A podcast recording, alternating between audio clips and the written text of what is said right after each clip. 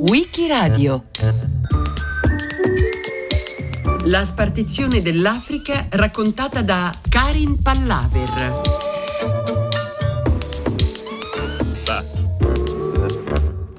Da giorni la neve cadeva incessantemente sulla città di Berlino.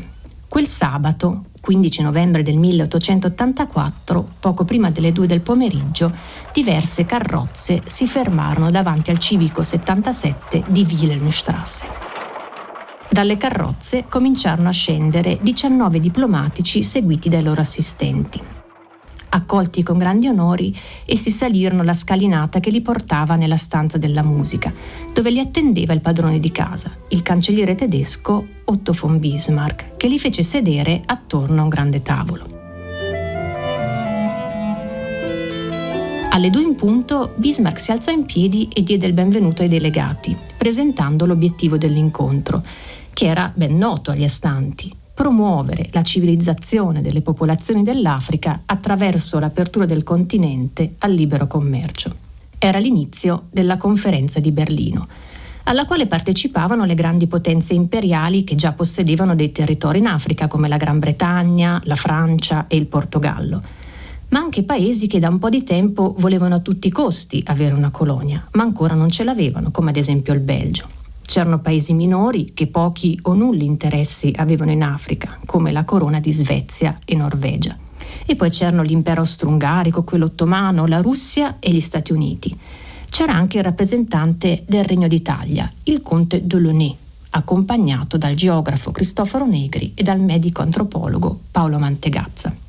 Si trattava di un incontro che avrebbe influenzato in maniera decisiva non solo le relazioni tra Europa e Africa, ma che avrebbe condizionato profondamente e a lungo il destino del continente. Ciò nonostante, nessun rappresentante africano sedeva attorno a quel tavolo.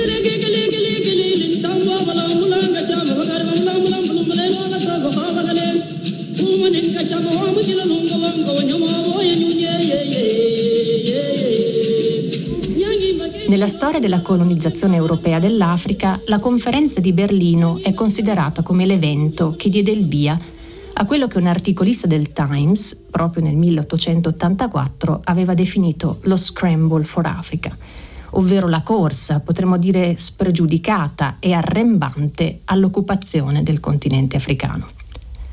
Chiedersi perché si arrivò alla conferenza di Berlino e quali furono le sue conseguenze significa pertanto chiedersi perché l'Europa colonizzò l'Africa e come riuscì a farlo. Di notte a volte il rulio dei tamburi, dietro la cortina di alberi risaliva il fiume e rimaneva costante, anche se flebile, come sospeso nell'aria. Se annunciasse guerra, pace o preghiera, non potevamo saperlo. Stavamo vagando su una terra preistorica, su una terra che aveva ancora l'aspetto di un pianeta sconosciuto. Potevamo immaginare di essere i primi uomini che prendevano possesso di un'esecranda eredità, da soggiocare al prezzo di un tormento profondo e, e di fatiche eccessive. Ma tutto a un tratto, mentre arrancavamo per superare un'ansa, ecco fuggevole visione di muri, di giunco, di tetti d'erba appuntiti, un'esplosione di grida, un turbinio di arti neri, una massa di mani che battevano, di piedi che pestavano, di corpi che ondeggiavano, di occhi che roteavano sotto l'opprimente immobile fogliame. Il battello arrancava lento, costeggiando una nera e incomprensibile frenesia. L'uomo preistorico ci malediceva, ci pregava, ci dava il benvenuto. Come si faceva a saperlo? Eravamo esclusi dalla comprensione di ciò che avevamo attorno, scivolavamo via come fantasmi, perplessi e segretamente spaventati, come un uomo sano di mente davanti a un'esplosione d'entusiasmo in un manicomio. Nella seconda metà dell'Ottocento l'Africa era stata esplorata in lungo e in largo da viaggiatori e avventurieri i cui scritti suscitavano la curiosità del pubblico europeo, che leggeva con avidità i resoconti della ricerca delle sorgenti del Nilo di Richard Francis Burton e John Henning Speke, o delle spedizioni dell'icona dell'epoca vittoriana, il missionario esploratore David Livingstone, e della sua campagna contro la schiavitù. I loro scritti erano ricchi di informazioni geografiche e curiosi dettagli etnografici, ma contenevano anche la descrizione delle grandi ricchezze del continente. uno dei principali obiettivi di questi viaggi e dei loro finanziatori era quello di mappare i fiumi e verificarne la navigabilità.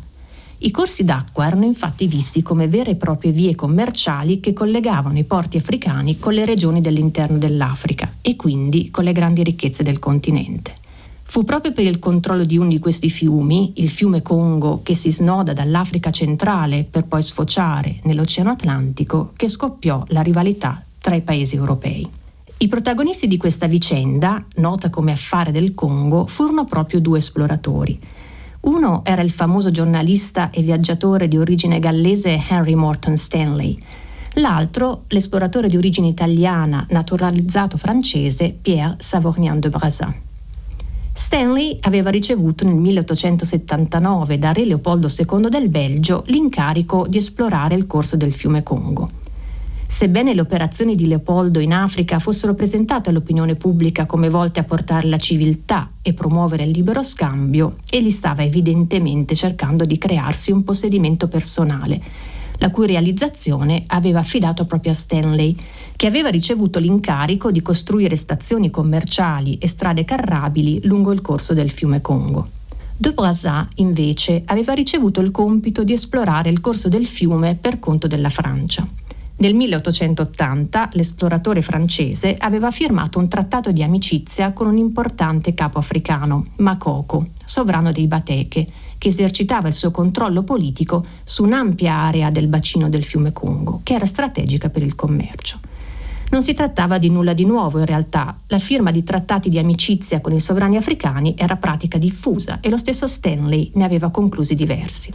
Ma quello che de Brasat fece quando tornò in Francia fu invece qualcosa sì di completamente nuovo. Chiedere al Parlamento francese di ratificare il trattato che aveva concluso con Makoko, con la motivazione che se la Francia non l'avesse fatto, Leopoldo e Stanley avrebbero preso il controllo dell'intero fiume. Ecco che qui troviamo l'essenza della logica dello Scramble for Africa, occupare un territorio prima che lo occupi qualcun altro. Brazzaville è una delle poche città africane ad aver conservato il suo nome coloniale. Un omaggio alla memoria di un conquistatore pacifico, di un antischiavista, di un idealista, il conte Pietro di Brazza Savorgnani, naturalizzato francese perché l'Italia risorgimentale non aveva una flotta con cui poter intraprendere una vera carriera in marina. E una carriera in marina era il mezzo più naturale per avventurarsi in mondi sconosciuti e soprattutto di avvicinarsi all'Africa, la terra del sogno. Pierre Savorgnan de Brassat esplora migliaia di chilometri di territorio, scopre fiumi, specie di piante e animali sconosciute agli europei e soprattutto colonizza il Congo non con le armi, ma con gli scambi commerciali e diplomatici. Nei 12 anni del suo governatorato, il Congo francese per gli africani sembra un paradiso in confronto a come vengono trattati al di là del fiume nel Congo belga. Il 30 novembre del 1882 il Parlamento francese ratificò il trattato. Si trattava del primo trattato concluso in Africa ad essere ufficialmente riconosciuto da un paese europeo. E questo fece ovviamente suonare un campanello d'allarme nelle cancellerie e nelle regge europee. Non solo Leopoldo temeva che i suoi interessi venissero annientati dalla Francia, ma anche il Portogallo, che vantava antichi diritti di occupazione sull'estuario del Congo. Allo stesso tempo la Gran Bretagna temeva che la Francia si espandesse nell'area del Congo e quindi decise di appoggiare le rivendicazioni del Portogallo. Insomma, una grande confusione che era data evidentemente dalla mancanza di principi riconosciuti a livello internazionale che regolamentassero le acquisizioni territoriali in Africa. Si andava d'amore d'accordo fin quando non ci si pestava i piedi, ma cosa sarebbe successo nel caso in cui una potenza europea avesse preso il controllo esclusivo del fiume Congo o del canale di Suez, escludendo le altre potenze europee dal commercio? Fu per trovare una soluzione a questo problema che Bismarck si propose come mediatore convocando i rappresentanti dei paesi europei a Berlino. La convocazione della conferenza fu chiaramente determinata da motivazioni economiche, interessi strategici, rivalità politiche che portarono in breve tempo all'occupazione del continente africano. Occupazione che venne tuttavia venduta all'opinione pubblica europea come una missione umanitaria volta a garantire lo sviluppo morale, materiale e intellettuale degli africani. Questo fantasma, questo iniziato, il signor Kurz, mi onorò delle sue sbalorditive confidenze prima di sparire del tutto. Il curso originale aveva studiato in Inghilterra e, come ebbe la bontà di dirmi, le sue simpatie andavano dalla parte giusta. Sua madre era mezza inglese, suo padre mezzo francese. L'intera Europa contribuì alla formazione di Kurz e apprese in seguito che del tutto appropriatamente la Società Internazionale per la Soppressione dei Costumi Selvaggi gli aveva affidato il compito di stendere una relazione per meglio orientarsi in futuro. E lui l'aveva scritta, l'ho vista, l'ho letta vibrante d'eloquenza, ma secondo me era troppo concitata. Aveva trovato il tempo di scrivere 17 pagine fitte fitte. Era comunque un bel esercizio letterario. Cominciava sostenendo che noi bianchi, per il livello d'evoluzione cui siamo arrivati, dobbiamo necessariamente apparire loro, ai selvaggi, degli esseri soprannaturali. Ci avviciniamo a loro con la potenza di una divinità, eccetera, eccetera, eccetera. Con il semplice uso della nostra volontà possiamo esercitare un potere rivolto al bene, praticamente illimitato, eccetera, eccetera. La perorazione era splendida, mi dava l'idea di un'immensità esotica governata da un'augusta benevolenza, mi faceva fremere d'entusiasmo. C'era il potere sconfinato dell'eloquenza, delle parole, di parole nobili e ardenti. Nessuna indicazione pratica interrompeva il magico fluire delle frasi eccezione fatta per una nota in fondo all'ultima pagina, evidentemente vergata molto tempo dopo e con mano malferma. Era molto semplice e a conclusione di quel commovente appello ti esplodeva davanti, luminosa e terrificante come un lampo in un cielo sereno. Sterminate tutti quei bruti!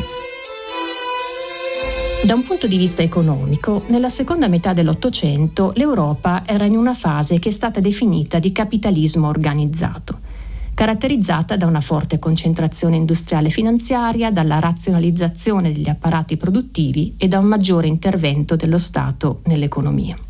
Questo, insieme alla comparsa sulla scena di nuove potenze industriali come Stati Uniti e Germania, aveva portato a una crisi di sovrapproduzione, ovvero l'offerta delle merci superava la domanda dei consumatori. Questo determinò una crisi economica che viene ricordata come Grande Depressione, che si sviluppò dal 1873 al 1895. Crisi alla quale i paesi europei risposero introducendo barriere protezionistiche che servivano, per dirla con Bismarck, a proteggere il lavoro nazionale. Questa situazione portò alla ricerca di nuovi mercati dove poter esportare i prodotti in eccesso. L'Africa, un mercato potenzialmente enorme, ma in gran parte ancora da sfruttare, venne vista come una soluzione al problema. L'Africa poteva diventare la terra del libero commercio, dove era possibile vendere le merci senza dover pagare le tasse doganali introdotte in Europa. Ma era anche un luogo dal quale trarre materie prime a basso costo, quelle grandi ricchezze descritte nelle pagine degli esploratori dell'epoca vittoriana. Banabi Bali, Posto dimenticato da Dio, eh? Calura infernale e infernali selvaggi. Posto velenoso. Ogni cosa è veleno. Perché siete qui, Messie Aru, se la pensate così? Per fare i soldi, santo Dio, perché altro? Lavorio.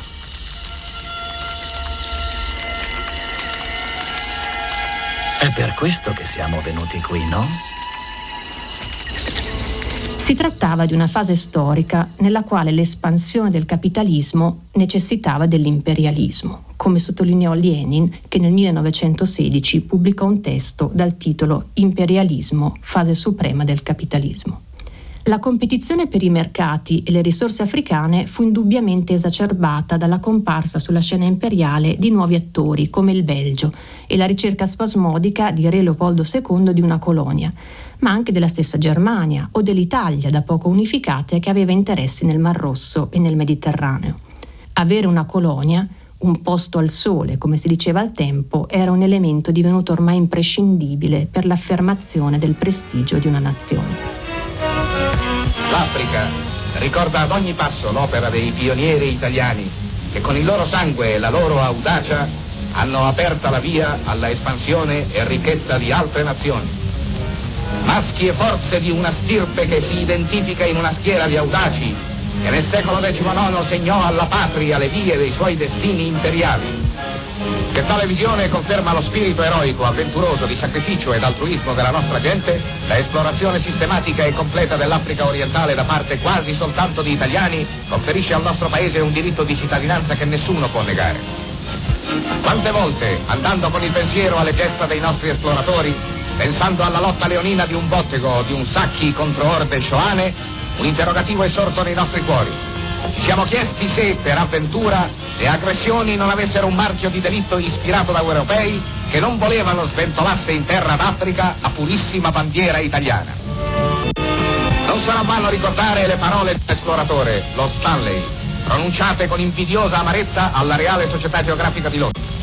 Quando raggiunte le sorgenti dell'Ogue, credevo di essere arrivato là dove nessun piede aveva mai stampate le sue orme, trovai morente di febbre sotto un albero uno straccione italiano che aveva per sola difesa la sua bandiera in brandelli e che mi aveva preceduto. Lo straccione italiano era il conte Pietro Savorgnan di Brazzà. Oltre alle motivazioni economiche e politiche è importante considerare le condizioni che resero possibile la colonizzazione dell'Africa, prima tra tutte la sua giustificazione morale. La corsa all'Africa si iscrive nel clima intellettuale dell'Europa della seconda metà del XIX secolo, che affonda le sue radici nel razzismo pseudoscientifico, secondo il quale le popolazioni del mondo erano suddivise in razze distinte, ciascuna con le proprie caratteristiche fisiche, alle quali si collegavano automaticamente specifiche caratteristiche intellettuali e morali. Nella mentalità del tempo queste differenze costituivano diversi gradi di sviluppo e si inserivano all'interno di una scala evolutiva, in cima alla quale, neanche a dirlo, c'erano i bianchi europei e in fondo alla quale c'erano gli africani. Secondo questa rappresentazione distorta, la razza implicava differenza, la differenza implicava superiorità e la superiorità portava al dominio di una razza su un'altra. In virtù di questa superiorità, l'europeo si autoinsigniva dell'obbligo morale di portare la civiltà in Africa, di mostrare agli africani la strada dello sviluppo che l'Europa aveva già da tempo intrapreso, di portare sulle spalle quello che Rudyard Kipling in una famosa poesia del 1899 definì The White Man's Burden, il fardello dell'uomo bianco. Raccogli il fardello dell'uomo bianco. Manda per il mondo la tua migliore discendenza. Obbliga i tuoi figli all'esilio per servire ai bisogni di coloro di cui ti sei impadronito, per badare a genti selvagge senza dimora, ai tristi popoli, metà diavoli e metà fanciulli, che hai appena sottomesso. Raccogli il fardello dell'uomo bianco e ricevi il compenso che sempre gli tocca, il biasimo di quelli cui è d'aiuto, l'odio di quelli che protegge, il grido delle moltitudini che egli accompagna lentamente, ahimè, verso la luce. Perché ci hai strappato alla schiavitù, alla nostra amata notte orientale? L'Africa riceveva il dono della civilizzazione che poteva restituire solo con il riconoscimento della subordinazione ed ecco che veniva confezionata la giustificazione morale della colonizzazione, una missione civilizzatrice che era tuttavia una contraddizione in termini, perché si serviva dell'uso della forza e della violenza. Per consentire la missione civilizzatrice e il controllo delle risorse africane non erano più sufficienti i rapporti commerciali che esistevano da tempo con mercanti e autorità africane e che erano basati sulla collaborazione era necessaria una vera e propria occupazione del territorio che desse agli europei la possibilità di esercitare sull'Africa quel dominio che gli spettava di diritto, in virtù della loro presunta superiorità razziale. Negli anni Ottanta dell'Ottocento questa occupazione non era solo giustificata, ma era anche divenuta più che fattibile grazie al livello di sviluppo scientifico e tecnologico, soprattutto nel campo delle armi, che l'Europa aveva raggiunto. Pensiamo ad esempio che la mortalità dei soldati dell'esercito britannico di stanza in Africa occidentale raggiungeva nella prima metà dell'Ottocento il 483 per mille in Sierra Leone e addirittura il 668 per mille in Costa d'Oro. Questo significava che in proporzione variabile a seconda della destinazione, una media di 6 soldati su 10 perdevano la vita quando erano inviati in Africa. È chiaro che questo aveva reso impossibile un'effettiva presenza europea sul territorio dell'Africa occidentale, che non a caso era nota come The White Man's Grave, la tomba dell'uomo bianco. Nel corso dell'Ottocento, lo sviluppo delle conoscenze mediche sull'efficacia del chinino nel prevenire la malaria, le sperimentazioni fatte sulle truppe di stanza nelle colonie, l'individuazione del vettore principale di trasmissione della malattia, ovvero la zanzara, permisero di ridurre drasticamente la mortalità degli europei in Africa, che venne ridotta al 50-100 per mille, e rese pertanto la presenza europea sul territorio possibile. Per i belgi la vita di quegli indigeni non ha nessun valore. Eppure si considerano filantropi e civilizzatori. Non so con quale coraggio. Quel governo non ha soppresso la schiavitù, ma ha instaurato un monopolio eliminando i concorrenti arabi. Questo non è un modo ragionevole per colonizzare una terra, è una vera e propria persecuzione. Se fossero stati gli arabi i padroni, quel traffico di carne e sangue sarebbe stato condannato. Ma dato che tutto ciò avviene sotto l'amministrazione dello Stato libero del Congo, viene considerato parte della liberazione degli indigeni. Una lettera confidenziale spedita da un cortigiano al massimo funzionario dello Stato libero del Congo rivela che il re era contrariato dal fatto di essere criticato per le crudeltà del Congo. Ma la lettera riporta anche queste sue parole. È inutile negare che sono al corrente delle atrocità che vengono compiute. Io credo che lui fosse al corrente, anche se non nel dettaglio, dei terribili effetti causati dallo sfruttamento del caucciù. La questione è se lui ritenesse crudele quello che accadeva. Probabilmente no. Sicuramente pensava che quello fosse il prezzo da pagare per lo sviluppo economico del suo paese. In realtà quello che accadeva non gli importava molto, i profitti erano al primo posto. Infine, le armi. Le guerre coloniali furono, da un punto di vista militare, tra le più sbilanciate della storia. A partire dalla seconda metà dell'Ottocento, l'invenzione del fucile a retrocarica prima e della mitragliatrice Maxim poi pose gli europei in una posizione di netta superiorità militare nei confronti degli eserciti africani.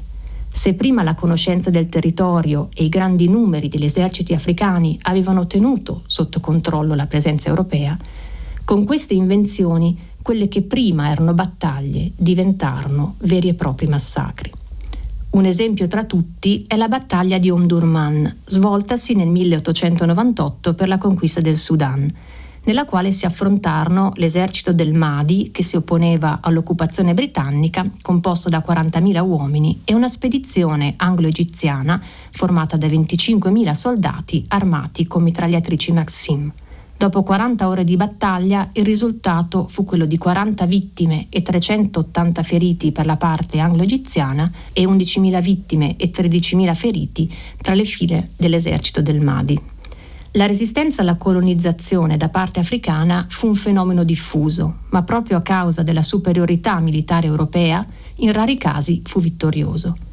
L'unico esempio di esercito africano che riuscì a sconfiggere un esercito europeo e a impedire la colonizzazione fu quello dell'impero d'Etiopia, che sconfisse l'Italia nella famosa battaglia di Adua del 1896. Il primo marzo l'esercito italiano, composto da 9.000 soldati bianchi e da 6.000 ascari, ingaggiò battaglia contro l'esercito di Menelik, forte di circa 40.000 uomini schierati sul campo. La battaglia ebbe inizio alle 7 del mattino e durò fino alle 4 del pomeriggio, terminando con una sanguinosa sconfitta per le nostre truppe.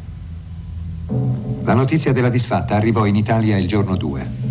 Nei giorni successivi ci furono numerose e gravi sommosse, soprattutto nell'Italia settentrionale. A Milano i disordini causarono un morto e numerosi feriti. A Pavia la città restò per due giorni in mano ai manifestanti che impedirono la partenza dei soldati per l'Africa, sradicando i binari della ferrovia.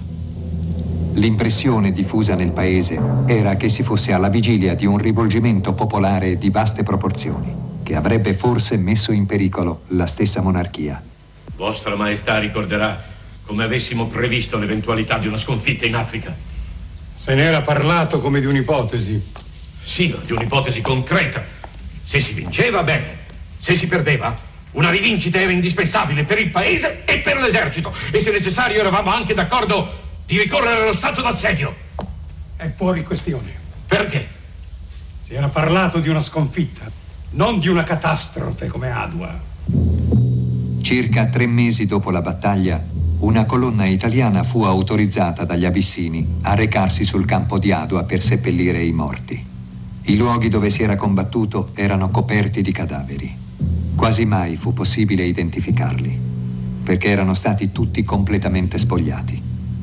Anche le strade della ritirata erano costellate di cadaveri. E così le cime di ogni colle o montagnola, dove i feriti si erano rifugiati sperando di scampare e dove erano morti per mancanza di cure. Furono sepolti complessivamente 4.889 bianchi e 618 ascari. Ad Adua fu combattuta la più grande e sanguinosa battaglia nella storia delle guerre coloniali. La conferenza di Berlino si concluse dopo tre lunghi mesi, durante i quali ciascuno dei delegati si fece sostenitore degli interessi della nazione che rappresentava, senza mai però veramente cercare lo scontro.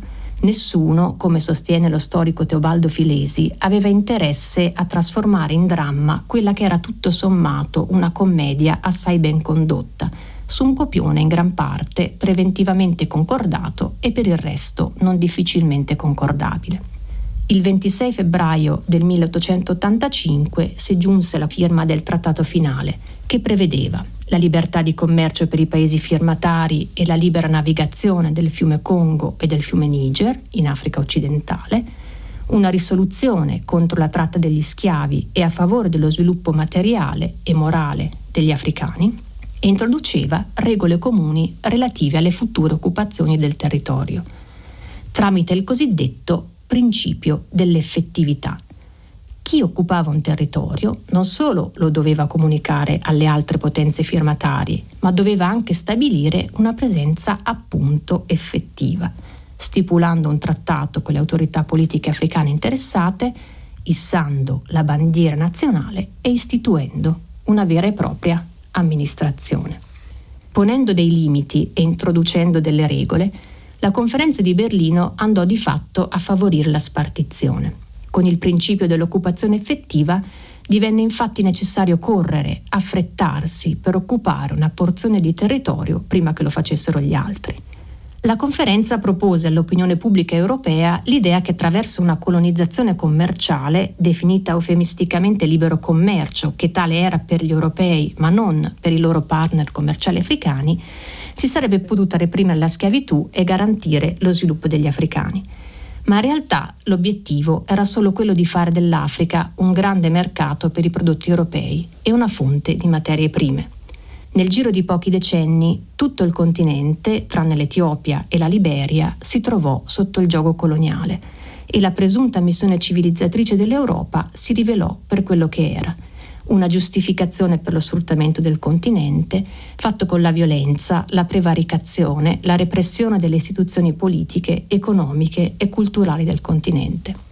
I paesi europei seduti attorno a quel tavolo del numero 70 di Wilhelmstrasse presero delle decisioni che avrebbero posto una seria ipoteca sulle possibilità di sviluppo dell'Africa e la cui eredità è oggi ancora evidente.